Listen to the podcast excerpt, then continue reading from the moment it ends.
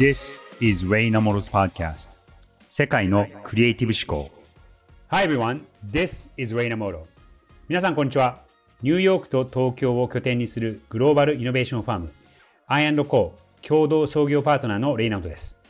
この番組では世界で活躍するトップランナーにこれまでのキャリアを振り返っていただき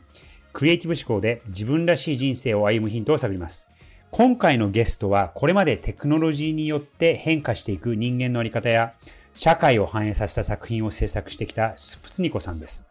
スプツニコさんは東京芸術大学で准教授をされているほか、誰もが性別に関係なく活躍できるようテクノロジーの力でダイバーシティ、エクイティインクルージョンを推進するクレイロという会社も起用されています。今回はアーティストのスプツニコさんにスペキュラティブデザインでどうすればインクルーシブな未来が作れるかについてお話を伺いました。So, let's get started. Creative Voice 自分自身その大学の勉強に向き合う時も仕事する時も常に自分のあと生理痛も重かったので生理痛つらいなどうしようとかあと仕事が好きだけど妊娠出産タイミングどうしようとか 2021年の9月に出産してなんか女性であるがゆえの体の問題すごい向き合ってきたなと思うんですよ。で、まあ、社会のジェンダーギャップって、まあ、まだ残ってるけどまあ、それなりにその、社会として取り組むことたくさんあるけど、このバイオロジーの部分が意外とあの見過ごされてる、あの、グローバルで、これが。で、女性たちってかなり、あの、生理のデータを取ると、日本だと年間5000億円近く労働損失起きてるんですよ、女性の生理に。で、2人に1人の女性が、毎月生理のためにあの4日間ぐらい生産性が半減してるって言われていて、これ毎月4日生産性半減ってその人の仕事のとかのパ,、ね、パフォーマンスだったり QOL に大打撃だと思うんですね。その積み上げると 毎月4日かける12だから毎月50日ぐらい調子悪いと。でなんかで私は高校時代に日本の婦人科に行ったらもうなんか仕方ないから頑張れみたいな感じで何にもしてもらえなかったんだけどイギリスの、大学イギリスだったんで、イギリスの NHS 病院に行ったら、それ生理痛辛かったらピル飲めばいいよって言って、ピル無料でポンって半年分ぐらいもらって、で、ピル飲んだら、あの、まあ、ピルってすごい相性も人によってあると思うんですけど、私はもうすごく良くて、スーッとトラブル消えたんです。PMS とか生理痛とか。で、なんでこれすごくないと思って。で、なんだったらピルってその飲み続けるピルって日本だと3週間飲んで1週間休むっていうふうに思ってる人が多いんですけどあれ連続服用って言って飲み続けることでそもそも生理が毎月来なくていいみたいな形で服用もできるんですね。半年に1回とか。で、そういったこともイギリスの婦人科の先生が教えてくれて、こんな大事なことを私はなんで知らないのみたいな思って。で、うん、そっからいろいろリサーチをしたら、に当時2003年だったんですけどそもそもピルのことを私が日本で知らなかった理由がこれだって思ったピルって日本1999年まで承認されてなかったんですね。うんうん、でアメリカって1960年承認ででほとんどアメリカヨーロッパ中国も60年代とか70年代にピル承認してて日本だけ1999年めちゃくちゃ遅れちゃっていて、で遅れていた理由も女性の性生活が乱れるんじゃないかみたいなことを言う人が委員会にいたりとかして、ただ一方日本はバイアグラが出てきた時にバイアグラって私からすると男性の性生活が乱れる懸念があるような気がするんだけど やっぱり男性 ED 勃起治療でかつバイアグラって副作用で当時100人以上亡くなってたんですけど、はいはいはい、日本ってバイアグラをたったの半年でスピード承認したんですね。あの、しかもピルより早く承認したんですよ、バイアグラ。え、男性の性生活が乱れる懸念があるんですけど、みたいな。ピルは40年かかってるのに、みたいなさ。だからなんか結構そのピルの承認40年、バイアグラ半年っていうのを私が18歳の時にニュースで見た、目にした時に、なるほどと。テクノロジーやサイエンスって私ずっと平等なものだと思ってたよと。社会に 浸透していくのは。全然そんなことないんだなと。まあ一体その社会の誰が権力を持っていてで誰が研究や医療の中心にいて、そういったことによって全く私たちが使えるような薬とか知れるような知識って変わってしまうんだなっていうのを、まあ、18歳ぐらいの時に強く思ってですねで まあそこがすごい原点ですね。でスリセリマシンとかにつながって今のサービスにつながるんですけど、なるほどね。私にとって自分の好きな仕事とかあと家族との時間、うん、プライベートの充実って自分の健康を、まあ、適切にマネジメントすることから始まっていて。でまあ、うん、少しでも体が楽になれば、まあ、仕事もプライベートも充実するはずだと。で結構なんかこういう話って、まあ、レイさんこうやってポッドキャスト呼んでいただいて話せるのすごいありがたいんですけどなんかどうしても、まあ、これアメリカはだいぶ変わったけどなんかそういうテクノロジーとか未来のシンポジウムって日本って男性ばっかりのこと多いじゃないですか、うん、男性同士でテクノロジーとかサイエンスの話ばっかりして、うん、で私は多分人口の半分女性で女性の知りたいテックの話ってやっぱりこういう話もあると思うんですね。生理ってどうやって良くなるんだろう。更年期ってどうやってだからなんか結構こういうトピックをもうちょっと盛り込んで、まあ、議論に盛り込んでいけたらなと思ってますけどね。うん。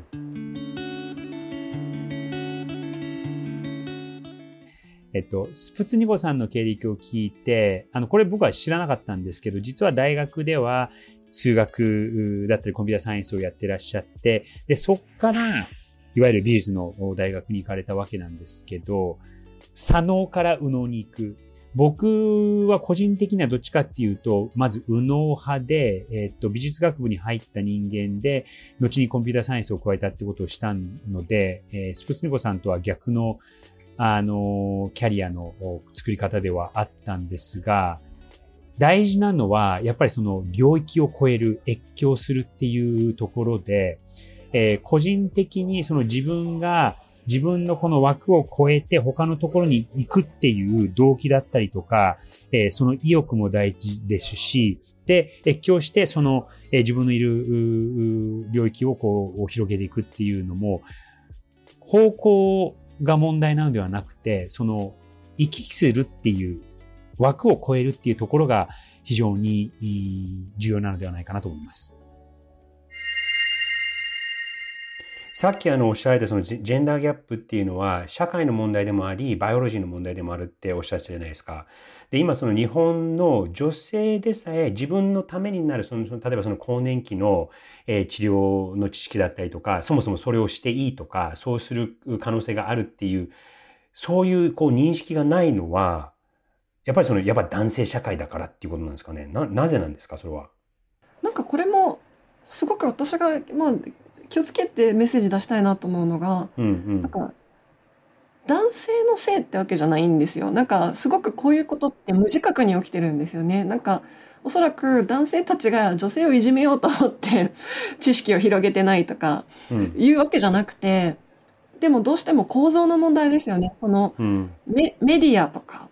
あの、あと政治とか医療の世界に、どうしても日本は男性多いですよね。あの女性の政治家の比率は OECD 先進国の中でまだ最低ですよ、20%。女性の医師の比率も、まあ、これまで女性の受験生が減点されてきた歴史もたたって OECD 最低20%ぐらいですね女性の医師の率も。うん、であとはもうまだ官僚とかもだんあるのでそうするとすごい無自覚に見過ごされちゃうんですよね、うん、女性が困ってることとか、うん、トラブルになってることが出てこない。あの検討対象として。だからなんかそれがでメディアでニュースやろう番組やろうって時も女性の困ってることがあんまり扱われない。だからなんか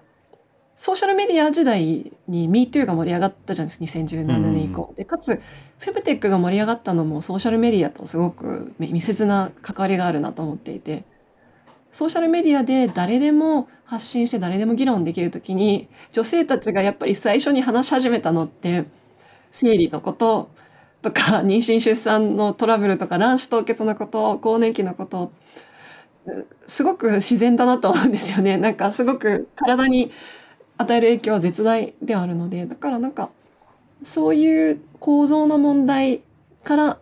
あの、メディアや教育にちゃんとあの、まあ、折り込み前ってこなかった。ただ今すごい急速な速さで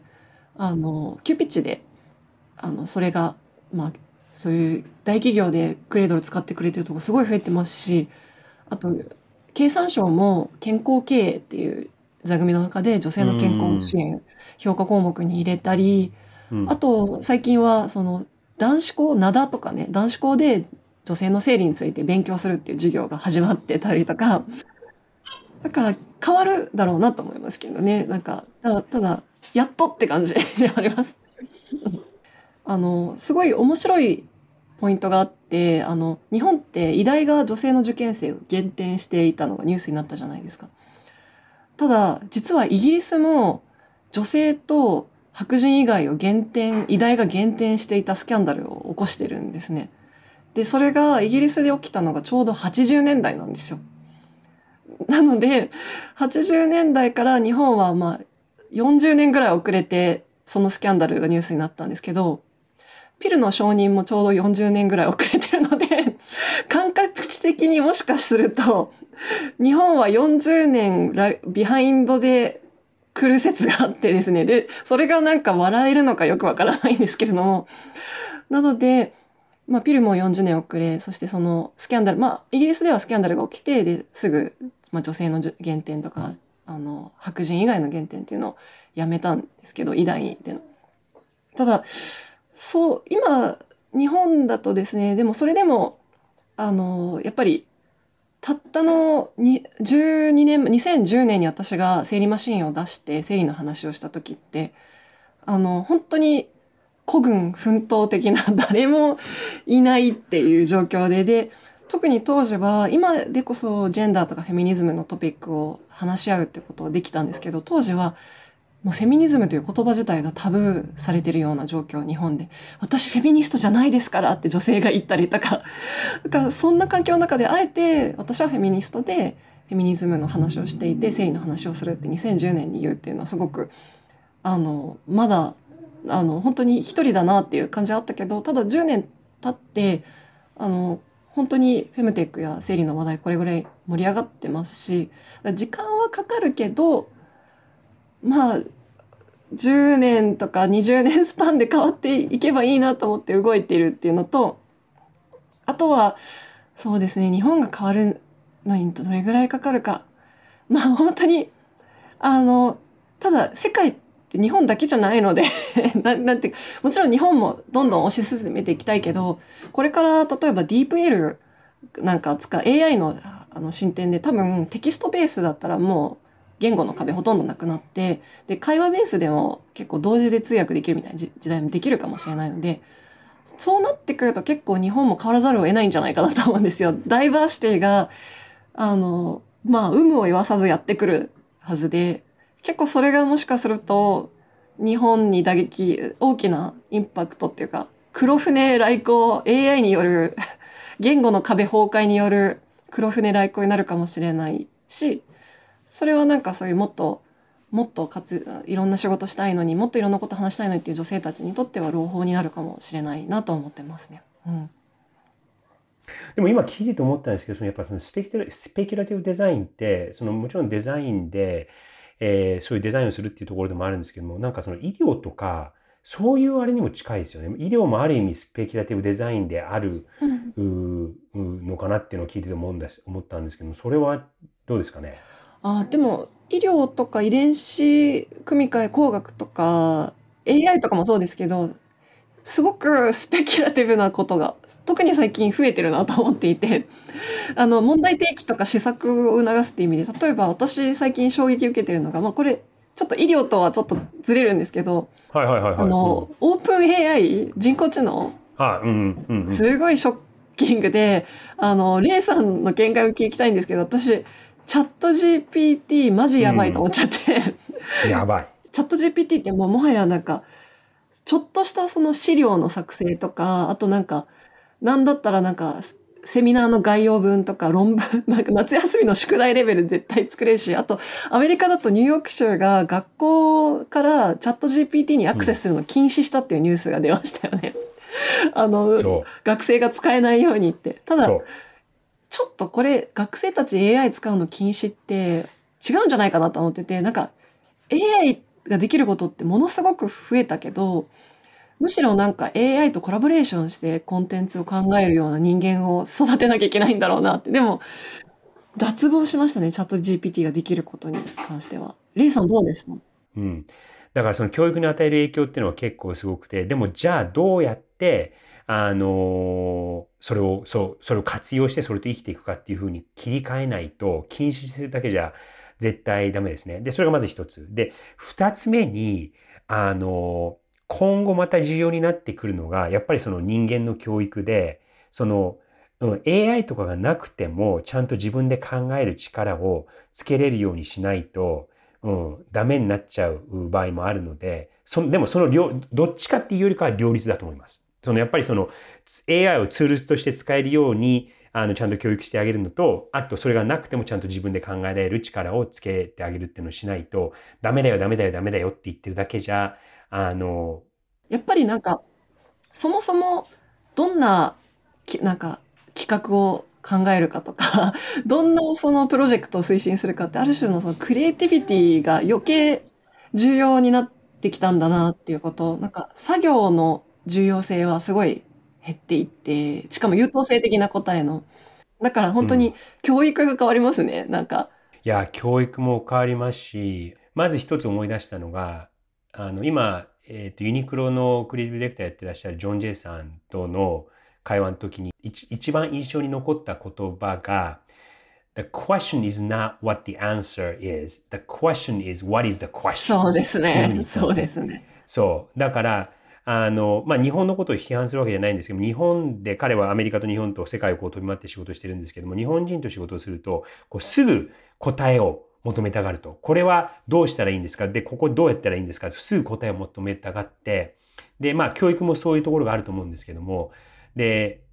そうじゃなくて、なぜこれをやんなきゃいけないか、どう、どうしてこういうふうにしなきゃいけないって、その質問をする力が大事なんだっていうふうにおっしゃってたんですね。うん。だから、あの、うん。あの AI とかは答えを見つけてくる作業はすごくもうできるようになってて。そうそう。うんうん。だからやっぱりその、うん。何が言いたいかっていうと、やっぱりその質問を問いかける力っていうのが、もっとこう人間に必要になる、そのさっきおっしゃったそのクリエイティビティところに、うん、えー、なってくると思うんですよね。あ、そうですね。教育に関しては、すごい AI の登場によって絶対に変わらなきゃいけない局面に来てるなと思っていて、で、勉強って何のためになるかって思うと、人間ってこれまでいろんなものを作ってきたり、発見してきたりしていて、で、それをこう可能にするためのプロセスだと思うんですよね。なんかいろんな知識をつけたり、いろんなこうスキルをつけることによって、新しいものを生み出せるようになる。だから勉強が楽しい。私はそういうタイプだったんで。そうすると、なんか作るって問いを立てていくプロセスだと思うんですよ。こんなもの作ろう。こんなことやったんじゃないですか。The question is a question って本当そうで、なんか答えを見つける作業ができる人を量産するじゃないですか。今の日本の教育受験勉強とか。だから教育の中で01で作るっていうのを中心に添えて、じゃあそれをうまく生み出すために AI とコラボレーション、AI になんか作業してもらったり質問したりとか、なんかそんな形になっていくんだろうな。で、インターネット出てきた時に、やっぱり何でも調べたら出てくるし、図書館に行かなくてもいろんな情報出てくる。で、それはそれで勉強ってある種変わったと思うけど、でも変わらなかったとこもあると思うんですよね。で、なんかそれの延長線上でもあるんだろうなと、なんか AI が出てきて、まあただ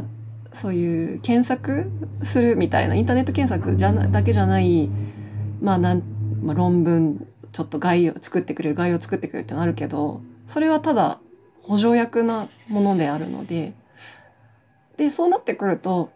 なんか鎌倉幕府はいつできましたかとか なんかこうまあそういうなんとかなんとかの年代は何だってなんかファクトを記憶する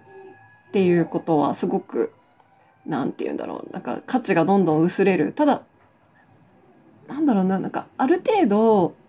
自分で問いを立てるためにはある程度自分の脳のメモリにもいろんなファクトないと問いって立てれないじゃないですか、なんかアイディアって。最低限のファクトを脳の中に入れといて、あの自分と意見が違う人と議論を交わすっていうことをもっとやるといいかなと思います。正直結構日本の大企業で働くサラリーマンのマインドセットって与えられたことをただやる。ということでやる。そのスタンスだと本当にあの AI にすぐ取って代わられる 5, 5年以内にみたいな危機感を持った方がいいなと思っていて、なんか次何をやる、次どんなプロジェクトをやるべきかっていうなんかね、オーナーシップを持って動くっていうのはすごい重要ですよね。ああともう一点結構チャット GPT で面白かった点をちょっと共有したいのが、チャット GPT っに際どい質問をたくさんしたんですよ。あの、特にえー、例えば、ジェンダーとか人種とか LGBTQ とか、モラルに関する質問。はいはいはいはい。で、レイさんもやってみたかわかんないけど、うん、質問してもしても、な全然壊れない。結構 AI って差別したりとかバイアスしたりっていうのが問題になりやすいじゃないですか。チャット GPT って、例えばあの、中絶は女性にとっての権利ですか？って質問したんですね。で、それって、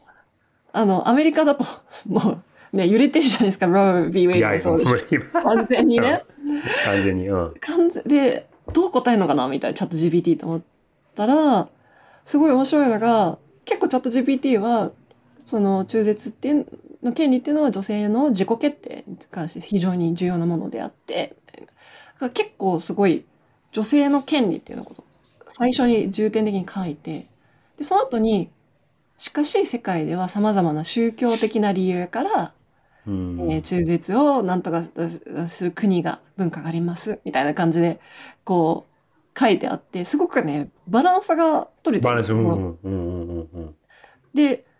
すごい人種差別的なこととか聞いてみるんですよね。あの、あえて言わないですけど、ここで女性差別。でもそれは否定するんですね、チャット GPT が。それは間違った考え方です。えー、どんな人種も性別も、あの、まあ、人は、あの、尊重されるべきですっていうふうに言うから。で、このモラルは一体どうやって担保してるんだろうって思って、最近、あの、そういうオープン AI に関わってるエンジニアの人に聞いて、質問したんですよ。あの、結構、あの、AI のすごいシニアなエンジニア。で、それで彼から聞いて面白かったのか、その、モラルに関することを、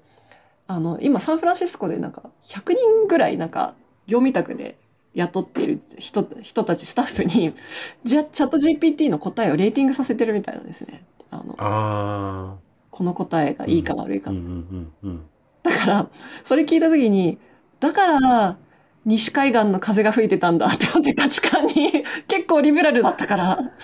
なるほどね。うん。でもなんか。人間の、西海岸の人間のリベラルなバイアスがかかってるってことですか？おそらく、すごくバランス取れてるって、まあ私はやっぱりどうしてもリベラル寄りなんだろうなと思うから、サンフランシスコの100人がやっ育てたこのモラルには共感はして安心はしたけど、ただなんかその彼に聞いたのが、でもそれサンフランシスコの価値観が あの、世界のモラルの価値観に影響していいのって聞いたら、いや、いずれ、このチャット GPT の答えに関するいい悪いの判断を、まあ、オープンにしていかなくちゃいけないんじゃないかな、みたいな話もしていて、でもそうなると、結構それはそれで、ソーシャルメディアが地獄化したじゃないですか、10年のかけて。それと似たことが AI にも起きかねないなと思っていて、その、全世界のモラルのマッシュアップが、でもそうするとなんか、女性は家にいるべきですか？はい、女性は家にいて、なんか、家事育児に専念するべきですみたいなことを AI が答えるかもしれないですし、なんかこう、マジョリティのモラルを採用することの是非 AI が とかはすごい考えさせられましたね。うん。それこそあの、MIT でモラルマシーンってはいはいはい。あの、プロジェクトがあるじゃないですか。ありますね。はい。うんうん。あの、ちょっとこれリスナーの方で知らない方のためのちょっと情報なんですけど、モラルマシンっていうのはその MIT がやってる実験的なテストで、えっと、車が自動運転で AI が車を運転していて、目の前にこういう人がいたら、えー、で、でも車の中には後ろには、えー、こういう人が座ってます。で、車が右に行っちゃうと壁にぶつかって誰かが死にます。でも、道の人は守られますみたいな、いろんなこう選択肢があって、どれが正しいかみたいなことを、結構グレーなことを、えー、大量に人から意見をもらってテストしてるっていうモラルマシンっていうプロジェクトがあるんですけど、まさにね、そういうのを作っていくべきなのか、でも、あのね、と、うん、トピックってね、もう無限にあるから、じゃあどうやってそれをね、モラルをこうバランスをとっていくのかっていうのはなんか結構、あの、永遠の課題になりそうな感じはしないでもないですね。うんうん。あとあのモラルマシーンで面白かったのが、例えば日本とかアジア圏の人のモラルとアメリカのモラルで比較できたりとかして、で、例えば日本とかは高齢者をすごい大事にすると傾向があって、で、アメリカとかはなんか高齢者と赤ちゃんがいて、あそう、あの、これちょっとリスナーに分かりやすさらに分かりやすく言うと、自動運転の車なので、なんか右に行ったら高齢者引いて、左に行ったら赤ちゃん引いちゃいます。どうします？左行きますか？みたいな。で、アメリカはなんかもう、高齢者を犠牲にして若い人を助ける。でも、アジアは高齢者を大事にするみたいなのがあって、なんかそれぞれの文化で違い、あとはなんか、日本が猫派でアメリカが犬派みたいな、よくわかんない。犬とか猫とか、どれぐらい重要にするかとかも、なんか、ただ、それで文化ごとにモラル、AI のモラルが違うみたいなことを作ったとして、モラルってアップデートされるべきものでもあるじゃないですか。だからなんか、うんうん、AI が言ってたから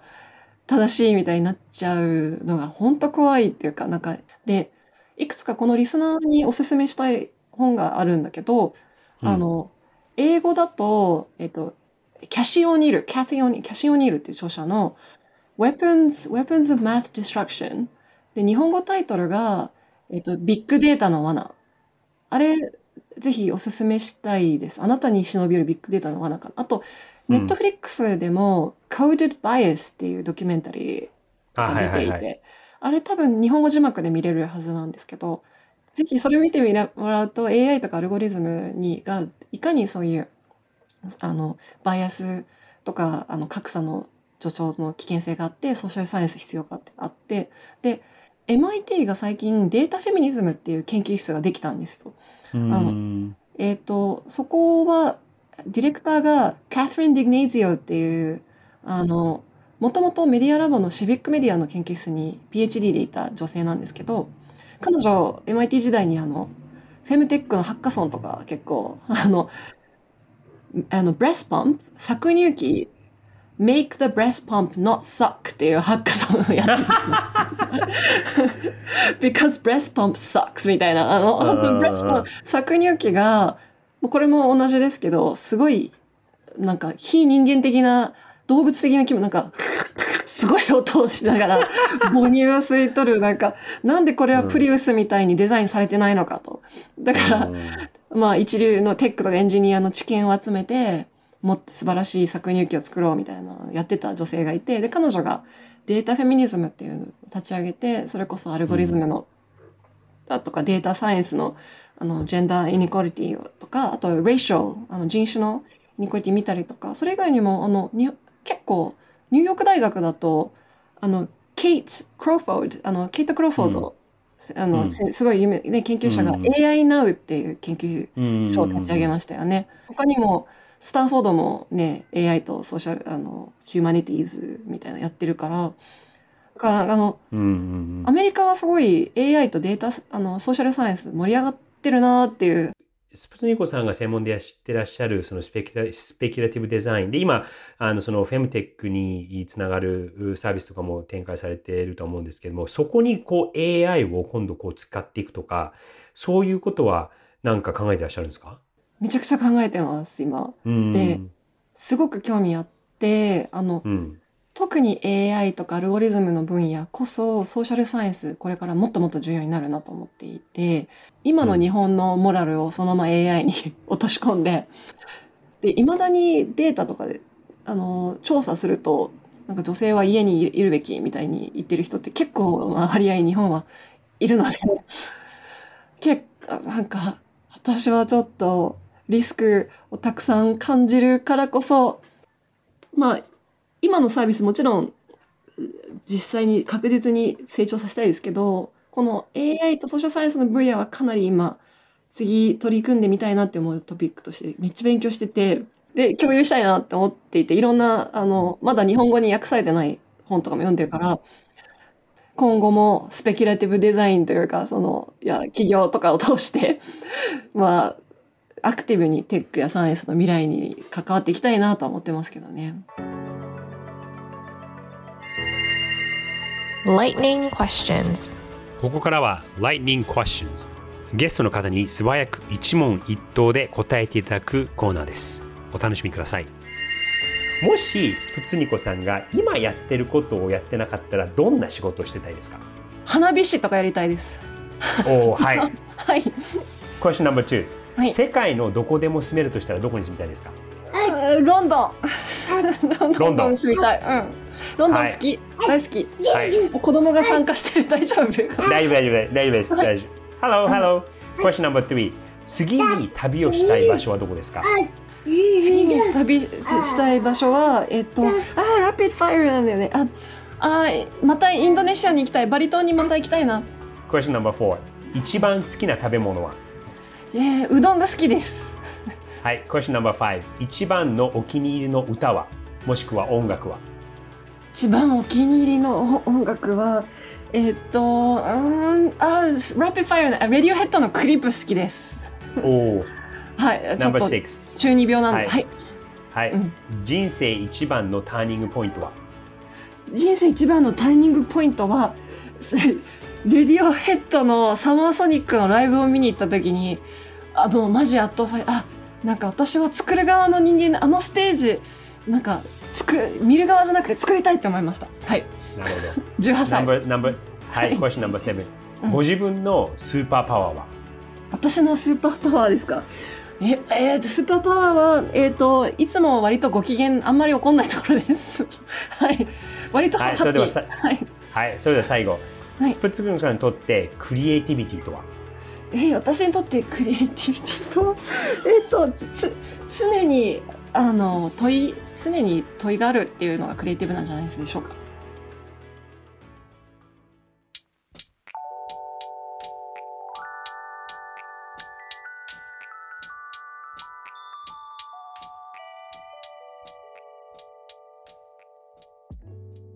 ここまでお送りしてきました世界のクリエイティブ思考。今回はアーティストのスプツニコさんにスペキュラティブデザインでどうすればインクルーシブな未来が作れるかについてお話を伺いました。今回後編だったんですが、僕なりの気づきを共有させていただきたいと思います。まず一つは、自覚こそが日本変革の最初の一歩。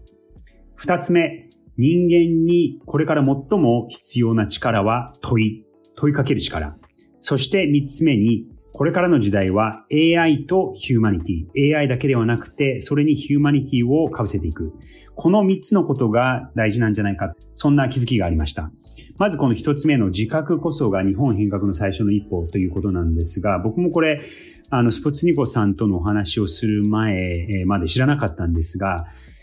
日本で避妊のピルが承認されたっていうのが1990年代の後半だったそうなんですね。そうなんですが、例えばイギリス、ヨーロッパのイギリスとか、それこそスプツニコさんが大学で勉強されていたロンドンとかイギリスとかでは、もうその何十年も前に、40年ぐらい前に、この避妊ピルが承認されたりとか、アジアでも、隣の国の中国でも、こちらでももう何年も前、何十年も前に、避妊のピルが承認されてたんですが、日本では1990年代までそれがされていなかった。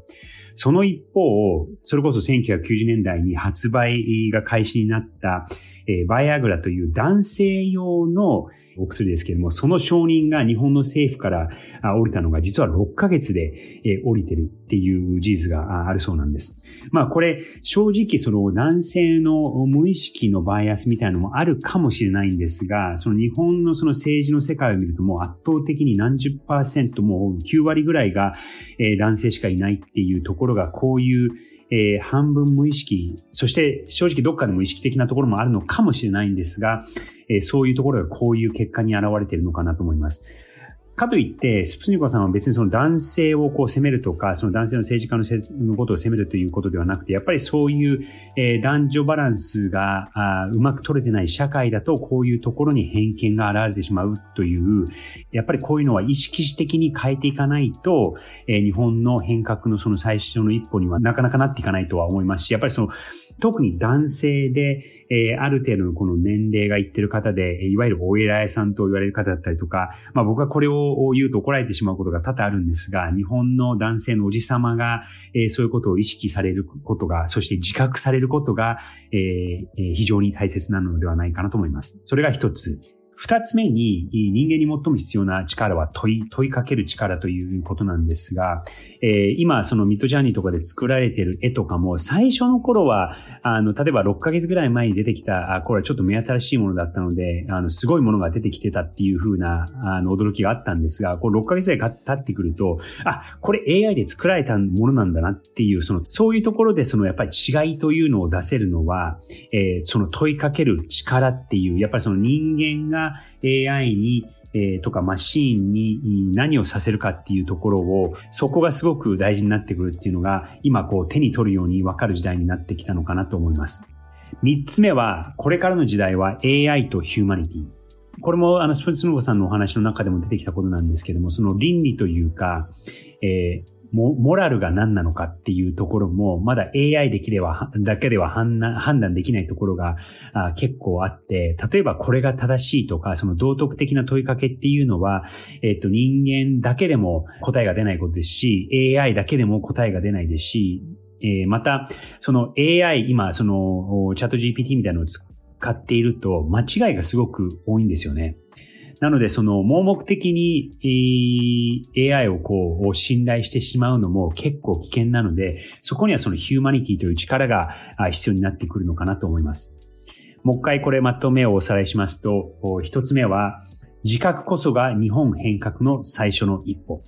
二つ目に、人間に最も必要な力は問いかける力。そして、三つ目に、これからの時代は AI とヒューマニティ。この3つが僕の My 3 Takeaways でした。世界のクリエイティブ思考、お相手はレイナウトでした。次回もお楽しみに。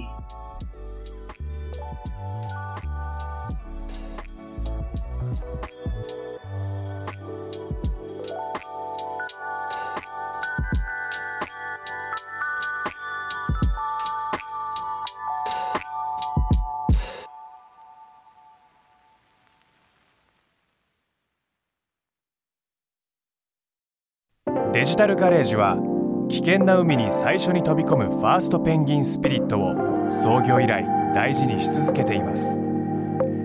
これから来る Web3 オープンソース時代を見据えたテクノロジーで新たなビジネスを生み出す仲間を募集しています番組詳細欄にあるリンクよりぜひご覧ください Web3 is here. Join us. Join the first penguins. New Context Designer, Digital Garage.